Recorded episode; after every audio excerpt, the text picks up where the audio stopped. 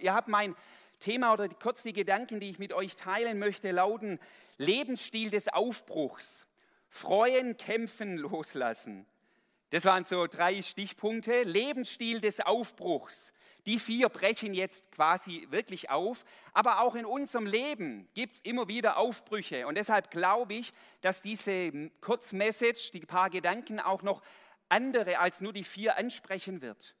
Und unser Leben besteht ja immer wieder zwischen diesen Polen, zwischen dem Gewohnten. Das sage ich oft, wenn ich Leute zu Geburtstage gratuliere. Äh, habt ihr vielleicht auch schon gehört, wenn ich euch mal gratuliert habe oder so, sage ich einfach, Gott segne euch in dem Gewohnten. Ja, unser Leben besteht nicht aus Attraktion, Attraktion, Attraktion, ja, immer neu, neu, neu, neu. Das könnte man auch gar nicht verkraften, ja, sondern es ist das Gewohnte. Aber und das Gewohnte ist nicht negativ, sondern selbst im Gewohnten gilt es immer wieder zu entdecken, wo sind da die Kostbarkeiten? Wie kann ich das gestalten, das Gewohnte, meine gewöhnliche Beziehung, ja, die ich habe, wo auch immer. Aber das Leben zwischen Gewohntem und auch wieder ganz neuen Erfahrungen. Zwischen Erfahrungen, wo Gott uns nochmal ganz neu hineinführen möchte. Und als ich schon vor zehn Tagen mal über diesen Gottesdienst nachgedacht habe und die Idee kam, mal die vier auch kurz hier zu Wort kommen zu lassen, da war ganz schnell diese, diese drei Worte da. Freuen, kämpfen, loslassen. Als ein Lebensstil des Aufbruchs. Das Neue hat ja eben, auch die zwei Seiten zwischen gespannt sein, oh, was kommt, und so ein Stück weit Verunsicherung. Uh, was könnte da kommen? Also je nachdem, wie man vielleicht auch gestrickt ist als Mensch, ist das eine ein bisschen mehr, wo Leute wirklich Lust haben, Neues zu entdecken und manche doch auch ein Stück, ja, da ein bisschen vorsichtig auch sind. Jetzt kurz diese drei Aspekte. Ich fange mal an mit dem ersten Aspekt, wirklich kurz, prägnant, freuen. Ich weiß, es ist ein Smiley und jetzt könnte man sagen, na, Smiling, keep smiling, aber das ist jetzt kein besseres Bild. Also, das steht für das Bild einfach von Freuen. Wisst ihr, Aufbruch hat etwas mit Freude zu tun. Freude ist eigentlich der Motor von Aufbruch. Es gibt so viele Bedenkenträger. Manchmal bin, sitzt der Bedenkenträger ganz tief in mir selber auch drin, aber auch äußere Bedenkenträger, die ganz schnell, wenn jemand in was Neues hineingeben will, sagt er, wie soll das gehen? Wer soll das zahlen? So viel Kohle, was das jetzt vielleicht das Jahr kostet. Bist du wirklich sicher, dass es Gottes Weg für dich ist? Bedenkenträger, die den ganz schnell, das mache ich jetzt nicht, da Luft rauslassen aus dieser Freude. Hey, ohne Freude kann eigentlich kein Aufbruch richtig Dynamik haben. Freude ist mehr als jetzt nur easy going, sondern Freude ist wirklich dieses, diese innere Zuversicht. Für mich ist es so ein Pärchen Freude und Zuversicht. Hey, wenn ihr ja ihr vier nicht die Zuversicht hättet, ihr lernt oder lernt da was Gutes für euer Leben. Ihr begegnet Gott auf eine besondere Weise. Also wenn ihr ja nicht diese innere Zuversicht hättet, muss ich euch sagen, dann wäre ja schön blöd zu gehen. Dann bleibt er gleich hier. Aber weil ja in euch verbunden eben die Freude auf was Neues zu entdecken in euch ist, deshalb machen wir Aufbrüche. Wisst ihr, der, der gegen uns ist, der uns das Leben mies machen will, der will immer eines tun, uns die Dinge rauben, die eigentlich Motoren sind. Und da gehört die Freude dazu. Und das sagt der Apostel Paulus. Janis hat es gerade den Philipper-Vers auch zitiert und der kommt so ein bisschen kurz davor. Den kennt ihr zum Teil wo Paulus diesen Vers sagt, freut euch im Herrn. Ich betone es noch einmal, freut euch. Und jetzt könnt ihr sagen, wo hat Paulus diesen Vers geschrieben, als er am Strand von wo auch immer jetzt lag und die Sonne auf seinen Bauch hat knallen lassen? Nein, er war im Knast, er war im Gefängnis. Er wusste nicht, ob er da lebendig rauskommt. Aber er hat sich eines nicht rauben lassen. Das war ihm so wichtig. Der Philipperbrief wird als Freudenbrief beschrieben. Studiert es mal, lest mal, wo überall im Philipperbrief Freude. Und das ist der Knastbrief, der Gefängnisbrief. Und Paulus war so klar, wenn Freude verloren geht, wenn Freude sich verdünnisiert, dann ist geistliches Leben kaum mehr möglich. Also, ich spreche es euch zu.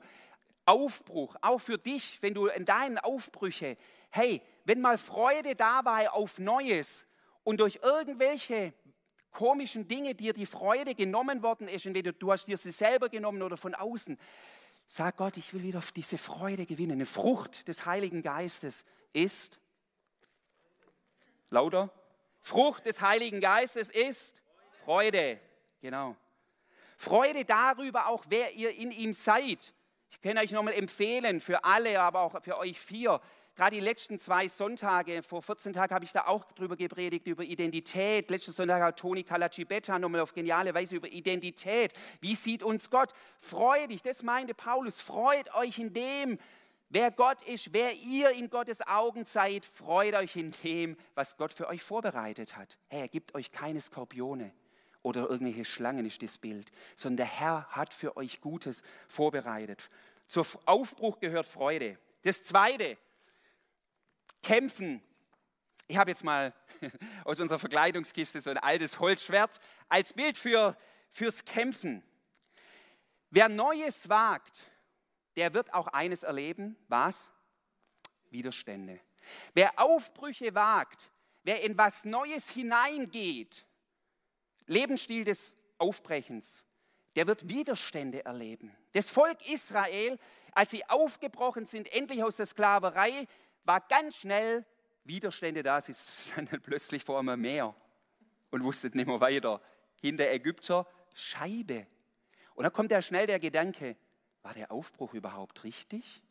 Hätte man nicht doch sollen da bleiben, wo wir waren? Also kämpfen, man muss kämpfen. Ich habe vor kurzem mit einem Mann gesprochen, der sich vor zwei Jahren selbstständig gemacht hat. Und dann hat er mir erzählt und hat gesagt, weißt du, Günther, die ersten zwei Jahre waren brutal hart. Da musste ich richtig kämpfen. Aber ich wusste auch von Gott, irgendwie ist diese Selbstständigkeit dran. Und dann, bei ihm hat jetzt Corona nicht so viele Auswirkungen gehabt in dem Bereich, wo er sich selbstständig gemacht hat. Aber er hat dann gesagt, jetzt merkt er so langsam, schreibt er eine Null und kommt vielleicht irgendwann mal in die schwarze Zahlen auch mal hinein. Aber da musste er kämpfen. Hey, es ist nicht so, dass es ihm in den Schoß fällt, sondern er musste da dafür auch kämpfen. Ihr Lieben, ihr vier, Aufbrüche aber für uns alle können manchmal hart sein. Und wir stehen in der Gefahr, manchmal vielleicht Aufbrüche zu früh abzukürzen oder zu früh wieder klein beizugeben, weil wir nicht gelernt haben, geistlich richtig zu kämpfen. Hey, das muss jetzt einfach auch nicht sein, das muss ja auch sein. Janis, frisch gebackener Pokalsieger des CSV Kirchheim. Da darf man noch einen Applaus geben. Also nicht nur der Janis alleine, sondern die ganze Mannschaft, aber Janis ist Captain, ich durfte da letzten Sonntag dabei sein. Kämpfen, die lagen 1-0 zurück und man muss schon ein bisschen zugeben, der Gegner war eigentlich ein bisschen stärker wie ihr.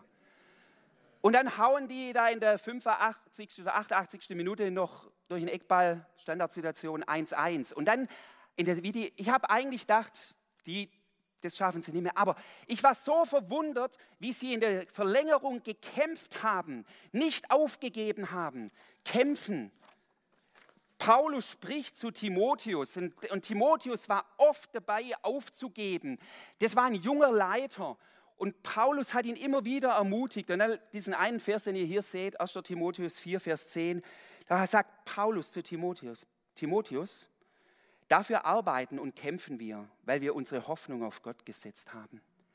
Hey, Kampf ist Teil von Aufbruch. Aufbrüche braucht man nicht anzugehen, wenn man nicht bereit ist zu kämpfen. Aber mit einem will ich euch so sehr segnen, und ich spreche es kurz aus meiner eigenen Erfahrung. Gott möge euch die Weisheit geben, dass ihr nur die Kämpfe kämpft, die ihr auch zu kämpfen habt. Ich habe in meinem Leben, auch als Leiter, manchmal zu oft die Kämpfe oder, wie soll ich sagen, mich auf Kampfflächen locken lassen, wo Gott gar nicht wollte. Und dann habe ich meine Kraft und meine Ressourcen in Sachen investiert, in unnötige Kämpfe. Und mir hat die Kraft gefehlt, in den Bereichen zu kämpfen, wo Gott mich eigentlich gesetzt hätte zu kämpfen. Daher, ich glaube, das ist so Weisheit im Kämpfen, von Gott zu erkennen, welche Kämpfe muss ich wirklich durch und welche, sage ich, pff, das juckt mich nicht. Deshalb sagt Paulus auch mal zu Timotheus, ähm, lass doch die mit den unnützen Streitereien, steht auch mal im Timotheusbrief, lass doch die streiten, investier dich doch da nicht. Kämpf du lieber das, für was du gesetzt bist. Ja? Seid gesegnet. Aufbrüche hat was mit Kämpfen zu tun. Und jetzt zum Schluss, bin gleich fertig. Das Lobpreisteam darf, äh, wartet noch geschwind, also steht er doch zu lang. Aber ganz kurz, so jetzt kommt noch mein Stuhl, weil das dazugehört, loslassen. Diese, also mein Balkonstuhl, eigentlich gehört da nur Schämele dazu, das fehlt jetzt hier, habe ich jetzt heute Morgen nicht mitgebracht. Loslassen. Man könnte jetzt meinen, zwischen kämpfen und loslassen ist ja wie ein Widerspruch. Aber Leute, das ist nicht ein Widerspruch. Es gibt Situationen, wo Gott genau sagt, so und jetzt Pobacken zusammen und da gehst du durch und ich gehe mit dir und es wird auch Widerstände kosten. Aber es wird auch Situationen geben, wo du merkst, ich habe meine Hosentasche sind leer. Ich kann gar nicht mehr jetzt kämpfen.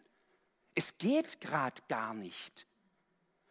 Und da gibt es diesen Vers, Psalm 46, Vers 11, wo es heißt, wo Gott spricht. Zuerst betet der Psalmbeter, dann spricht Gott und dann sagt der Gott zum Psalmbeter, ähm, manche Übersetzungen sagen, seid stille und erkennt, dass ich Gott bin. Und manche Übersetzungen heißt, lasst los und erkennt, dass ich Gott bin. Lasst los. Hey, ihr, die ihr Aufbrüche wagt ich segne euch so, mit, so sehr damit, auch mit dieser Zeit immer wieder loszulassen. Und wisst ihr, das Bild gefällt mir da sehr gut, wenn man das so nimmt. Ein Muskel funktioniert in der Weise, in der Dynamik zwischen Anspannung und Loslassen. Wer immer nur loslassen, kannst nichts damit. Wer der immer nur angespannt, wäre auch nichts. Du brauchst die Weisheit, wann lasse ich los, wann muss ich wieder das zwischen Kämpfen und Loslassen.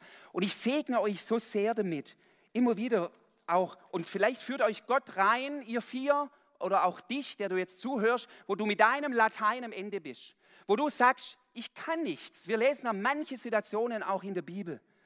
Und dann gilt es einfach, wo es heißt, seid stille. So, und jetzt lasst mal, lass mal los. Gib zu, dass du nicht noch einen Plan B gerade in der Tasche hast. Wisst ihr, auch hier noch kurz als Leiter, ich, ich habe nee, ich, ich hab selber die Erwartung, und, und die Erwartung kommt manchmal auch von außen, aber ich habe sie selber und man muss doch wissen als Leiter, wo man hin will. Ja, und vorgeben.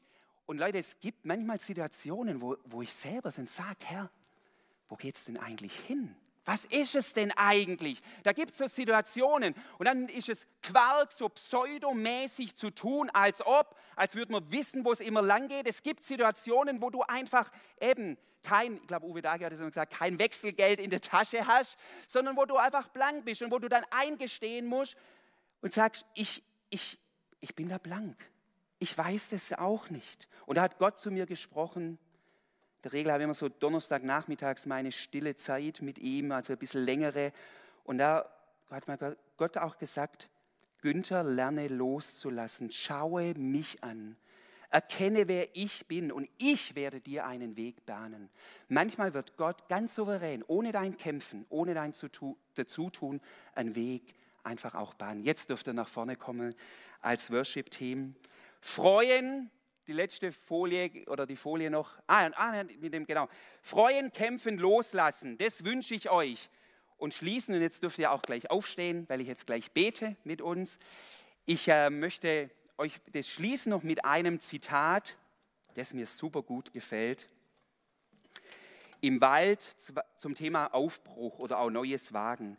Im Wald zwei Wege boten sich mir da und ich nahm den, der weniger betreten war und das veränderte mein Leben.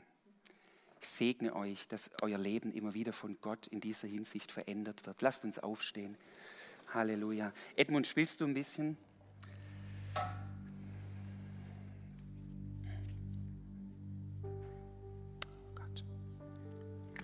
steht gerade dieser Stuhl, das in der Mitte war jetzt so nicht ganz geplant, aber ich glaube, das ist gut so, dass der hier in der Mitte steht, dass ich nochmal ganz besonders über den Aspekt bete über dieses Lasst los und erkennt, dass ich ähm,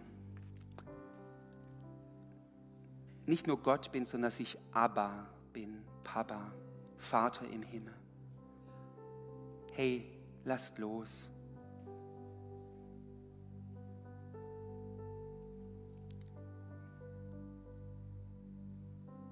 Vater, darum bete ich.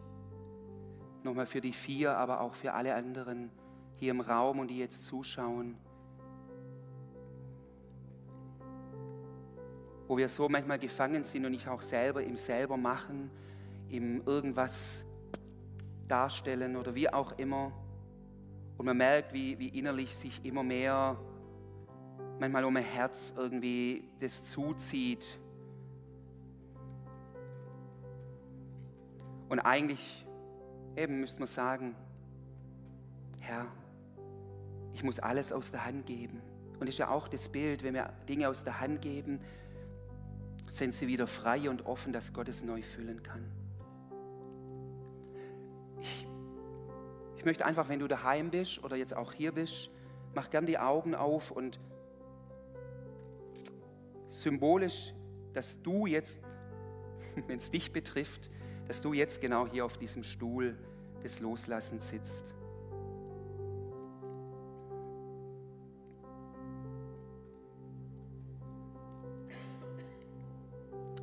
Herr, das segne ich jetzt den oder die,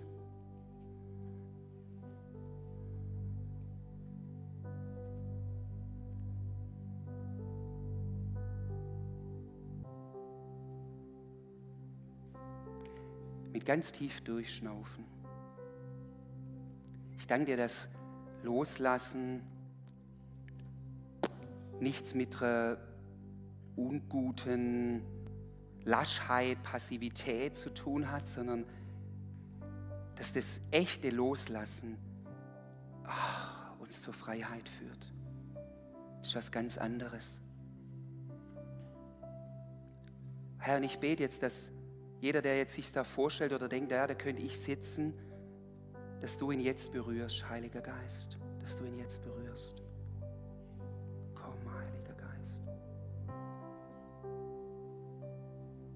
dass sich Ketten lösen. Auch Enttäuschungen, wo Menschen Aufbrüche gegangen sind. Und ich spreche dir auch zu, wenn du den Aufbruch abgebrochen hast, ist deshalb keine Verdammnis über deinem Leben. Es ist keine Verdammnis über dein Leben. Und Gott hat nicht nur einen Plan A und wenn du den ver,